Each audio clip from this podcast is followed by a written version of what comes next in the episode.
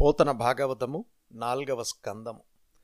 శ్రీ విలసిత ధరణీతన యావదన సరోజ వాసరాధిప సిత రాజీవ నిఖిల ధరావరనుత సుగుణధామ రాఘవ రామా అందమైన సీతాదేవి ముఖమనే పద్మమునకు సూర్యుని వంటివాడా తెల్ల తామర పూరేకుల వంటి కన్నులు గలవాడా సమస్త రాజుల చేత పొగడబడే సద్గుణాలకు స్థానమైనవాడా రఘువంశ లలామా శ్రీరామా.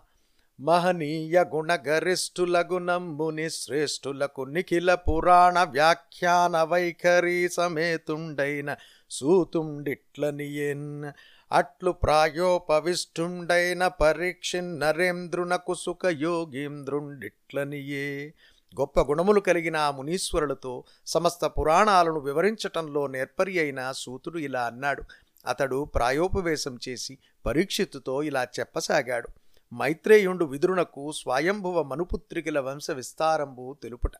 జననాథ విను విదురునకును మైత్రేయముని నాథ చంద్రుండిట్లని మరల స్వయంభువున కర్ది రూపవలనను గోంతులు మువ్వు రాకూతి దేవహూతి ప్రసూతులు నొనరన్ బ్రియవ్రతోత్తాన పాదులు నను తన యయుగము జనియించి రంధగ్ర సంభవయైన యాకూతిని సుమహిత భ్రాతృమతిని ధనకు సంతాన విస్తరార్థంబుగాన్గన్ పుత్రికా ధర్మముంది యా పువ్వున్ బొండిన్ బ్రకటమూర్తి రుచి ప్రజాపతికి నిచ్చే మనువు ముదముంది శత రూపయనుమతింప రాజా విను విదురునితో మైత్రేయముని మళ్ళీ ఇలా అన్నాడు. స్వయంభవమనువునకు శతరూప అనే భార్య వల్ల ఆకూతి దేవహూతి ప్రసూతి అనే ముగ్గురు కుమార్తెలు ప్రియవ్రతుడు ఉత్తానపాదుడు అనే ఇద్దరు కొడుకులు జన్మించారు. వారిలో పెద్దదైన ఆకూతిని మనువు పుత్రికాధర్మాన్ని ఆశ్రయించి రుచి అనే ప్రజాపతికి ఇచ్చి పెళ్ళి చేశాడు. ఆకూతికి సోదరులు ఉన్నప్పటికీ తన సంతానం విస్తరిల్లటం కోసం స్వయంభవ మనువు పుత్రికా ధర్మాన్ని పాటించాడు. అందుకు మనువు భార్య శతరూప ఆనందంతో అంగీకరించింది. అట్లు వివాహం బైన రుచి ప్రజాపతి బ్రహ్మ వర్చస్వ్యయన్ పరిపూర్ణ గుణుండును గావునన్ జిత్తైకాగ్రతం చేసి యాకూతి యందు శ్రీ విష్ణుండు యజ్ఞ రూపధరుండగు పురుషుండుగను జగదీశ్వర్యగునాది లక్ష్మియం మహాత్మునకు నిత్యానపాయిని గావునందదంశంబున దక్షిణయను కన్యకారత్నంబుగను మిథునంబు సంభవించన్. అందు స్వాయంభువుండు సంతుష్టాంతరంగుండగుచున్ పుత్రిగా పుత్రుండును వితత తేజోధనుండును.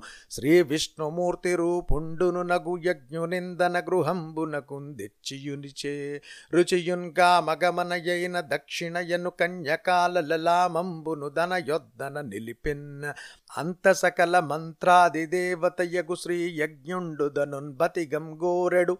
దక్షిణయను కన్యకం బరిణయంబయ్యే వారలాది మిథునంబుగావునది నిషిద్ధంబుగా కుండెనని చెప్పి మైత్రేయుండు వెండియు నిట్లనియే.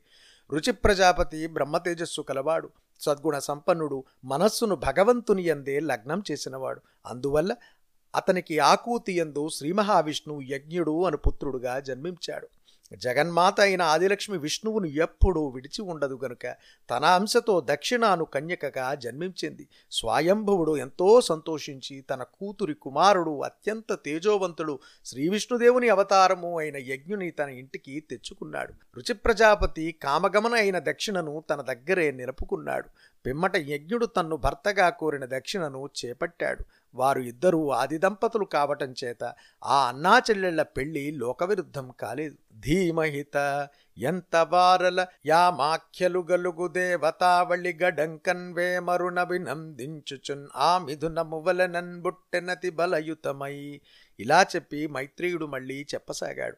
దంపతులైన దక్షిణకు యజ్ఞునకు యామనామకులైన దేవతలు పుత్రులుగా జన్మించారు. వారు మహాబలవంతులు. వారు తోషుండును బ్రతోషుండును సంతోషుండును భద్రుండును శాంతియు నిడస్పతియు నిర్భుండను గవియు విభుండును వక్నియున్ సుదేవుండును రోచనుండునున్ననంబన్నిద్దరు సంభవించిరి. వారలు స్వాయంభువాంతరంబునం దుషితులను దేవగణంబులై వెలసిరి. మరియు మరీచి ప్రముఖులైన మునీశ్వరులను యజ్ఞుండును దేవేంద్రుండును మహాతేజ సంపన్నులైన ప్రియ వ్రతోత్తాన పాదులుం గలిగి. పుత్ర పౌత్ర నృవంశంబులచే వ్యాప్తం వయ్యామన్వంతరంబు పాలితం బగుచు వర్తిల్లే మనువు ద్వితీయ పుత్రి అయిన దేవహూతిం గర్ధమునకిచ్చి తద్వంశ విస్తారంబుగా వించనని మున్న ఎరింగించితి వెండియు నమ్మనువు మూండవ చూలైన ప్రసూతియను కన్యకను బ్రహ్మపుత్రుండగు దక్ష ప్రజాపతికి నిచ్చెన్న ఆ దక్షిణకున్ ప్రసూతి వలనను దయించిన ప్రజా పరంపరల చేత ముల్లోకంబులు విస్తృతంబులయ్యే మరియున్ గర్ధమ పుత్రికా సముదయంబు బ్రహ్మర్షి భార్య లగుటం చేసి వారి వలనం గలిగిన సంతాన పరంపరల వివరించెద. ఆ పుత్రులు పన్నెండు మంది వరుసగా వారి పేర్లు ఇవి. తోషుడు ప్రతోషుడు సంతోషుడు భద్రుడు శాంతి ఇడస్పతి ఇద్ముండు కవి విభుడు వక్ని సుదేవుడు రోచనుడు. ఈ పన్నెండు మందిని తుషితులు అని కూడా అంటారు. స్వాయంభవ మన్వంతరంలో తుషితులు దేవతలయ్యారు. మరీచి మొదలైన మునీశ్వరులు సప్తర్షులు అయ్యారు. యజ్ఞుడు దేవేంద్రుడయ్యాడు. మనువు పుత్రులైన ప్రియవ్రతుడు ఉత్తానపాదుడు వారి కొడుకులు మనుమలు మునిమనుమలు వీరందరితోనూ స్వాయంభవ మన్వంతరం నిండి కొనసాగింది. మనువు తన రెండవ కూతురైన దేవహూతిని కర్దమ ప్రజాపతికి ఇచ్చాడు ఆ దేవహూతి కర్దముల సంతానం పెంపొందిన వృత్తాంతం ఇదివరకే చెప్పారు కదా మనువు తన మూడవ కూతురైన ప్రసూతిని దక్ష ప్రజాపతికి భార్యగా ఇచ్చాడు. ఆ దక్షునికి ప్రసూతికి పుట్టిన సంతతితో మూడు లోకాలు నిండిపోయాయి. కర్దముని పుత్రికలు బ్రహ్మర్షులకు భార్యలయ్యారు. వారి వల్ల కలిగిన సంతానాన్ని వివరిస్తాను విను. కర్దమ ప్రజాపతి సంతతి. ఘనుండౌ మరీచకిం గర్ధమాత్మజయగు కళయను నంగన వలనన్ గస్యపుండను కొడుకును భూర్ణిమయను నాండు బిడ్డయున్ బుట్టిరి. పేర్చివారి వలనన్ బుట్టిన ప్రజావళి పరంపరలచే భువనంబులెల్ల నా పూర్ణమగుచు జరగెను. పూర్ణిమ జన్మాంతరంబున హరిపద ప్రక్షాళితాంబువులను గంగయను పేరన్ బుట్టి ఎక్కన్య దేవకుల్యయను దాని నొక్క తెన్గుంతు నఖిల విష్టప వ్యాపకుండగు విరజుండ నెడి తనయు నొక్క నిన్గాంచె మోదంబు తోడ. మరీచి మహర్షికి కర్దముని కూతురైన కళ అను భార్య వల్ల కశ్యపుడు అను కొడుకును పూర్ణిమ అను కూతురు పుట్టారు. ఆ కశ్యపుని సంతానము పూర్ణిమ సంతానము లోకాలన్నిటా నిండిపోయాయి. పూర్ణిమ విరజుడు అను కొడుకును దేవకుల్య అను కూతురుని కన్నది. ఈమెయే శ్రీమన్నారాయణుని పాద ప్రక్షాళన జలాలతో స్వర్గంగా జన్మాంతరం పొందింది. అనగుండత్రి మహామునియన సూయాదేవి వలన నజ హరిపుర సూదనుల కళాంశంబుల నందనులను మువ్వురను గాంచన్ దద్దయున్ బ్రీతిన్ పవిత్ర చరిత్రుడైన అత్రిమహాముని తన అర్ధాంగి అయిన అనసూయాదేవి వల్ల ముగ్గురు కొడుకులను పొందాడు. ఆ కొడుకులు ముగ్గురు బ్రహ్మ విష్ణు మహేశ్వరుల అంశల చేత జన్మించారు. అనవుడు విదురుండు మైత్రేయు నిన్గనన్గొని పలికి ముని జనోత్తమ జగతిన్ జనన స్థితిలయ కారణులన వెలసిన పద్మగర్భ హరిహరులెలమిన్న ఏమి నిమిత్తం బత్రి మహాముని మందిరమునందు ననసూయకునుద్దామ గుణలుదయమైరన ఆ మైత్రేయుండు పలికిన విదురునితోన్ ఈ విధంగా మైత్రేయుడు చెప్పగానే విదురుడు మునీంద్ర బ్రహ్మ విష్ణువు శివుడు జగత్తు పుట్టుటకు ఉనికికి వినాశమునకు కారణమైన వారు కదా ఆ మహానుభావులు ఏ కారణం చేత త్రిమహర్షి ఇంట అనసూయాదేవికి తనయులై జన్మించారు అని ప్రశ్నించాడు. అప్పుడు మైత్రేయుడు విదురునికి ఆ కథ ఇలా వివరించాడు. సుచరిత్ర విను విధిచోదితుండయ్యత్రిదపమాచరింపన్ కాంతాసమేతుండై కాంతా సమేతుండై వృక్షనామ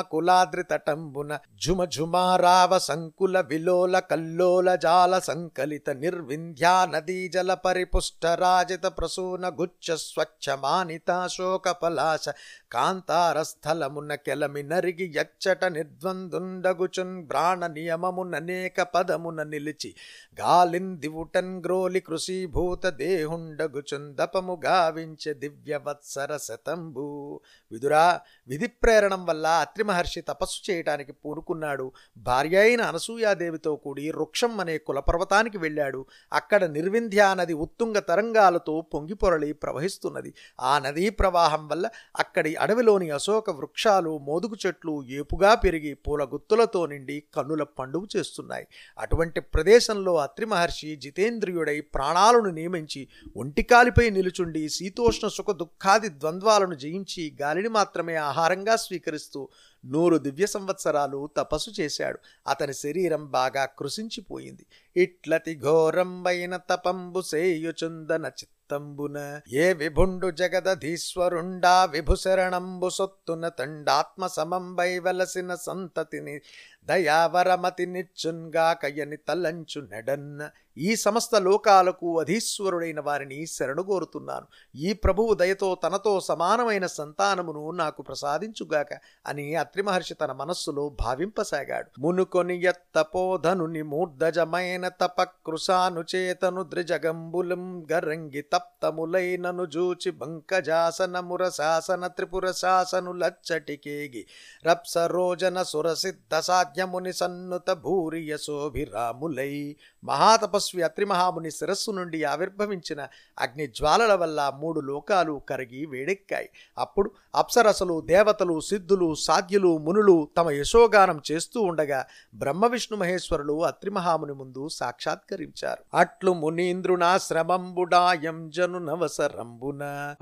తపోభిరాముండగునత్రి మునీంద్రుండుగాంచెన్ దప్త కాంచన ఘన చంద్రికారుచిర చారు శరీరుల హంసనాగసూదన వృషభేంద్రవాహుల నిదారక మండలు చక్రశూల సాధనుల విరించి విష్ణు పురదాహుల వాక్కమలాంబికేశులన్న ఈ విధంగా సరస్వతి లక్ష్మి గౌరీవల్లభులైన త్రిమూర్తులు అత్రి ఎదుట నిలిచారు. బ్రహ్మ మేలిమి బంగారు వలె పసుపుపచ్చగా ఉన్నాడు. విష్ణువు మేఘం వలె నల్లగా ఉన్నాడు. శివుడు వెన్నెల వలె తెల్లగా ఉన్నాడు. బ్రహ్మహంసను హరిగరుత్మంతుని శివుడు వృషభాన్ని అధిష్ఠించి ఉన్నారు. బ్రహ్మ కమండలువును ధరించాడు. విష్ణువు చేతిలో చక్రం ఉన్నది. శివుని చేతిలో త్రిశూలం ఉన్నది.